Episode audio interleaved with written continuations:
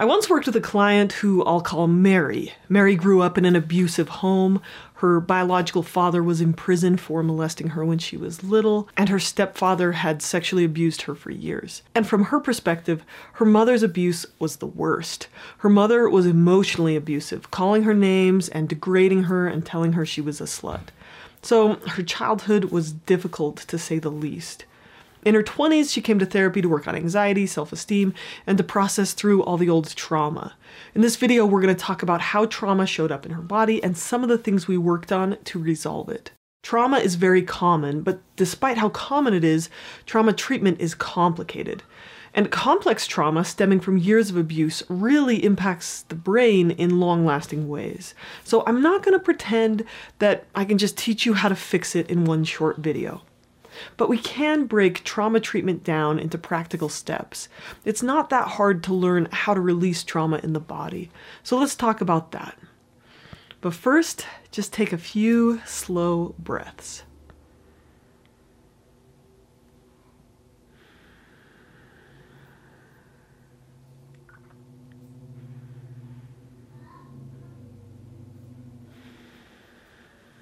Now, just like that, you sent a message to your body that it can turn on the parasympathetic response.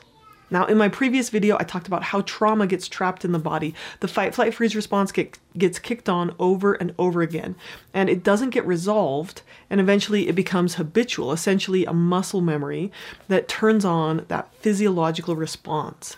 Adrenaline and cortisol flow into the body, the pupils narrow, the muscles tense, the heart and lungs pump faster, the immune system and digestion turn off. When it comes to trauma, our body is not only reacting to the present moment sense of danger or safety, but the memory of past danger that has basically been stored in our nervous system. This activated, stressed out, hypervigilant response becomes habitual. And when it's chronic, the toxic stress harms your body and makes it difficult to function mentally and emotionally. But your beautiful, brilliant body is not designed to just leave you trapped there. It's designed to heal, to repair, to connect, and to restore its sense of safety. According to the polyvagal theory, there are three states of the nervous system our default mode is this safety and connection state. But when faced with a perceived threat, our nervous system kicks on the fight or flight response, and this activates you to fight off danger or escape it. But when a threat seems impossible to escape and there's no hope in fighting it off, your nervous system enters the freeze state, shutdown mode. You numb out and freeze up. When treating trauma, our goal is to transition the nervous system from being stuck in fight or flight or shutdown to a calm state of safety and connection. The more time we spend in that state, the more we train the body to return to a sense of calm and security. The healthiest people can actually transition between that activated response and the safety response quite quickly. We don't have to suppress the fight, flight, freeze response, we just need to add an additional skill to our tool belt. And there's actually a way to measure your nervous system flexibility. It's called vagal tone, and you can measure it with heart rate variability. So you can learn a lot more about that in another video I made. But you don't need a machine to tell you what state you're in. Your body has a built-in monitor. It's called neuroception. Your brain is constantly monitoring what state you're in. You can you can learn to become more aware of the state you're in. And, and when you do, you can consciously choose action that helps release this tension. So, this is why therapy is really helpful because an observant therapist can help you notice what state you're in and then help you transition back to safety. And it's easier to calm the mind by calming the body first. So, when I do trauma work, I always start with the body. Okay, so let's start by talking about the shutdown response. Okay, so the oldest, most primitive response is the dorsal vagal response. This is the freeze and immobilization response. When we perceive an overwhelming threat that we can't fight off or escape, this is what we default into. So, an example of this is how animals play dead or freeze when they can't escape. When it's chronic in, in humans, it looks like feeling exhausted, detached, numb, disconnected, or mentally foggy. This looks a lot like depression, too. So, in one session with my client Mary, she was going through the process of the trial of her stepfather, and she was sitting on my couch and she was just saying over and over, I'm so angry at him. I'm just so mad.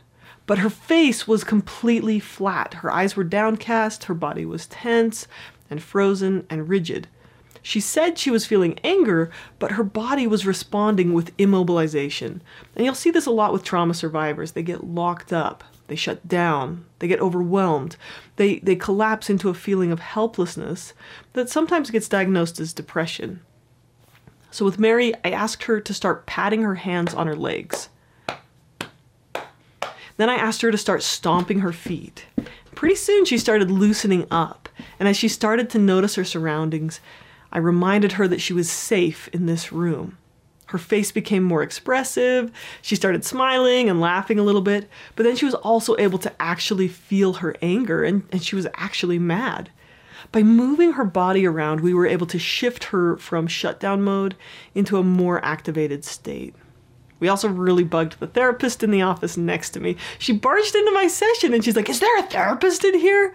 And um, me and my client kind of laughed our heads off about it later. So, anyways, you may need to find a quieter place to do that kind of activity right? To get out of that freeze response. But movement and just even like shaking your hands out, patting, tapping, touching, right? Just getting back into connection with your body can help you get out of that freeze and shut down response. So the second level of trauma is being stuck in the fight or flight state or the sympathetic state.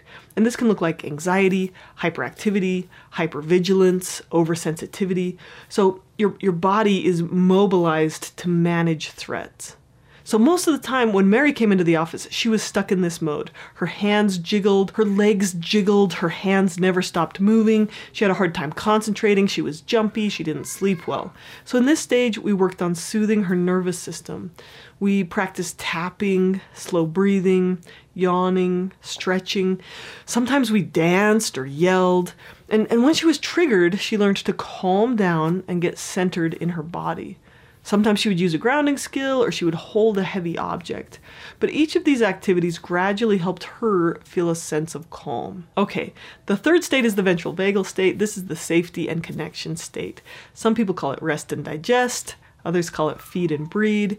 But this is the state, it's where your body rests, it heals, but it also gets excited and engaged. You experience joy, right? Your blood pressure drops, your body relaxes. This is the most flexible state. It can be playful, adaptive, curious. You can connect to others. It's both active and restful. As therapy with Mary progressed, she spent more and more time in this state, and she was able to process through and resolve some of her painful memories. We also started doing some work with Mary and her husband. So he would come in and they would talk about trauma or some problem in her family. And then if she got upset, Mike would soothe her. He would look her in the eyes and tell her, It's going to be okay. And he would hold her hand or he would hug her. Now, eye contact and hugs actually change brain chemistry. They release oxytocin, which is one of the attachment hormones, and they send a message to your nervous system that you are safe. Mary and Mike would cry together and they would laugh together, but they were safe together. He treated her well and they worked that healing process together. So, you really can learn to release trauma from your body by retraining the nervous system to spend more time in that state of safety. And just to overview some of the body based treatments for each state, here are seven ways to restore a sense of safety to your body. And I've got videos on each of these if you want to learn and practice each exercise. So, First one is perceived safety. You say, in the present moment, I am actually safe. The exercises are all about reorienting to the present and grounding with the five senses. Number two is connecting with your body, patting your legs, patting your hands, tapping, right? Just reconnecting with your body movement. Number three is taking the body through its cycles shaking, dancing, exercise, yoga, laughter, right? So if you're feeling tense, let yourself tense. If you're feeling shaky, exaggerate those shakes. Your body's trying to tell you something and have you work through and resolve something inside of it. The next level is to soothe the body. So to go from an activated state to a calming state, you can use your five senses. You can use gentle breathing. You can use progressive muscle relaxation or paced breathing. And then you can learn to turn on the parasympathetic response. You can try exercises like the yawn, softening your gaze, pelvic floor relaxation, and deep breaths. And basically, any activity that regulates breathing, like swimming or playing a wind instrument, each of these can help uh, turn on that parasympathetic response as well. And then connect with others who make you feel safe. Eye contact, hugs, listening to the human voice, looking at an expressive face, emotional intimacy, sexual intimacy, these all trigger a chemical change in your body. And then, after we soothe the body, we can engage in cognitive reprocessing of trauma, drawing, talking, writing. When your body's in a state of calm, you can work through the old painful memories and sensations and essentially reinterpret them from your new sense of safety. So, for example, that hurt really bad when I was little, it wasn't my fault, and now I'm an adult and I'm safe, etc. Okay, I hope this was helpful. Thank you for watching and take care.